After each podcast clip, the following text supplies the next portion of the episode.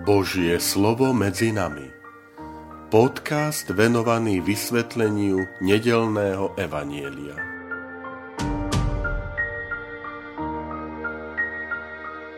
Vítajte, milí priatelia, pri počúvaní tohto môjho podcastu.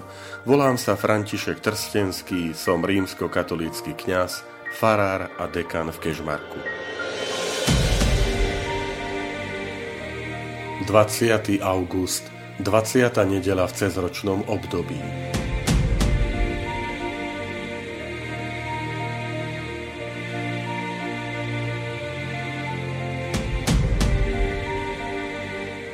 Čítanie zo svätého Evanielia podľa Matúša. Ježiš odišiel a odobral sa do okolia Týru a Sidonu. Tu prišla k nemu istá kanánska žena z tých končín a kričala Zmiluj sa nado mnou, pane, syn Dávidov. Céru mi hrozne trápi zlý duch, ale on jej neodpovedal ani slovo. Jeho učeníci pristúpili k nemu a prosili ho, pošli ju preč, lebo kričí za nami. Ale on odvetil, ja som poslaný iba k ovciam strateným z domu Izraela. No ona prišla k nemu, poklonila sa mu a povedala, pane, pomôž mi. On jej odpovedal, nie je dobré vziať chlieb deťom a hodiť ho šteniatám. Áno, pane, vravela ona, ale aj šteniatá jedia odrobinky, čo padajú zo stola ich pánov. Vtedy jej Ježiš povedal, žena veľká je tvoja viera, nech sa ti stane ako chceš. A od tej hodiny bola jej dcéra zdravá.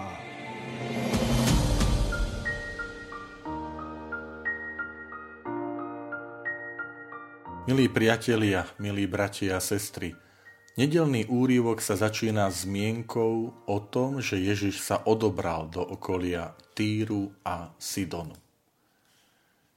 To znamená, Ježiš opustil územie Svetej Zeme a ide na územie pohanov. Pre svoj kult pohanským bohom boli tieto národy, aj Týrus a Sidon, symbolom modloslužby a výstrahou pre Izrael. V starom zákone nájdeme známy príbeh Jezabel, ktorá bola dcéra sidonského kráľa Edbála, ktorú si vzal za manželku izraelský kráľ Achab a ona zviedla Izrael do pohanského kultu. Na druhej strane máme krásny príbeh e, pohanky v pohanskom meste Sarepte pri Sidone, kde žila vdova, v ktorej, ku ktorej prichádzal prorok Eliáš a ktorý je skriesil syna. Teda dej evaníliového príbehu sa odohráva mimo teritória Svetej Zeme a je to viac než len geografický údaj. Je to aj protiklad medzi neprijatím Krista zo strany vlastného národa a prejavmi viery a prijatia zo strany ľudí nežidovského pôvodu. Je to možno aj pre nás upozornenie, že veľakrát v prostredí, ktoré nie je prajné viere a kresťanstvu, nás ľudia svojou ľudskosťou zahambia, predbehnú nás, ktorí sa voláme kresťania. V texte sa uvádza, že žena kričala na Ježiša.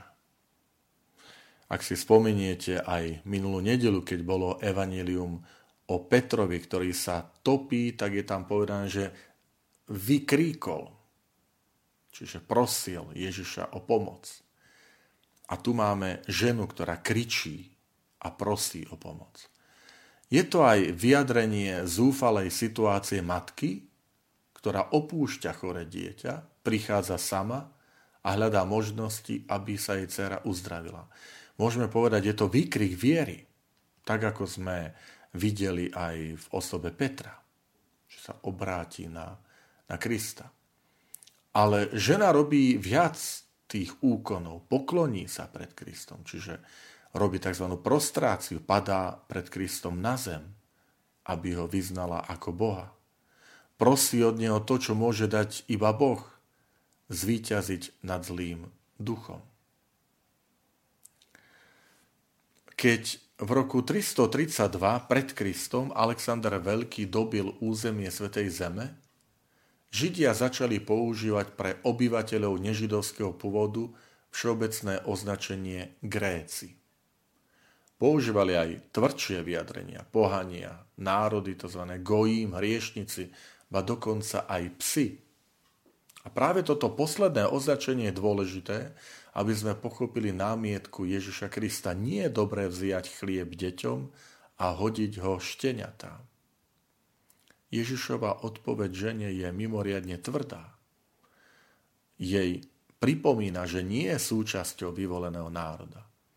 Pozor, neodráža Kristovo zmýšľanie, ale stereotyp, vyjadrovanie, akým sa v tej dobe Ježišovej súkmenujúci pozerali na ostatné národy. Viacerí biblisti sa snažia tieto slova zmierniť. Napríklad hovoria, že to označenie šteniata, že to je milé zvieratko, alebo že pán Ježiš ženu iba skúšal. Osobne nesúhlasím s týmito dôvodmi, lebo v texte ide o zrejme odmietnutie. Žena však na prekvapenie neodchádza, ale príjima túto hru argumentov a dokonca využije tie argumenty vo svoj prospech. Je to jej vytrvalosť a neodbytnosť, pre ktorú je, viera, pre ktorú je žena vypočutá. Správanie tejto ženy je vzorom, je príkladom. Učí nás, ako sa máme správať, keď sa nám zdá, že Boh mlčí. Odpovedou nie je rezignácia alebo hnev, aj niekedy poviem, že nahneval som sa na pána Boha, lebo ma nevypočul. Ale odpovedou je ešte väčšie naliehanie na Boha. Ešte viac ťa budem prosiť. Myslel si si, že ma tak ľahko odradíš? Myslel si si, že sa nechám tak ľahko odbiť? Pane, tak to sa mýliš. Budem ťa prosiť ešte viac. Ešte upevne, upenlivejšie. Ešte znásobím svoje modlitby. Čiže aj toto je náš pohľad milí priatelia, ako reagujeme, keď Boh nevypočuje naše modlitby, alebo presnejšie, keď ich nevypočuje tak, ako sme my chceli, očakávali. Mali by sme zintenzívniť tie modlitby, ešte prehlbiť tú našu nástojčivosť a dôveru v Pána Boha. V tomto príbehu je vyzvihnutá viera osoby z pohanského prostredia. Je to už taká príprava na mysliu k pohanom, ktorá naplno zaznie v závere celého Matúšovho evanielia, keď Ježiš povie, chodte, učte všetky národy. Matúš si je vedomý, že v Ježišovi Kristovi sa otvára Božia spása aj pre pohanov, čo pôvodné židovstvo nebolo schopné uskutočniť. Ale, milí priatelia, Božie milosrdenstvo je nesmierne. A tie dotyky, prejavy jeho milosrdenstva nájdeme aj u ľudí, s ktorými to nepočítame, alebo sme to od nich nečakali. Aj na toto buďme otvorení. A všímajme si, že tie Božie prejavy lásky, dobroty každodenne z rôznych strán, aj z tých, ktoré by sme to nepovedali. Či to nie je pre nás výzva ešte viac aj z našej strany ukázať tú Božiu dobrotu, tú ústretovosť, tú pomoc tým, ktorí sa na nás obracajú alebo ju potrebujú, dúfajú, že im pomôžeme, že ich sa im prihovoríme, že ich oslovíme, že sa za nich prihovoríme, že im ukážeme tú láskavú Božiu tvár v našom živote.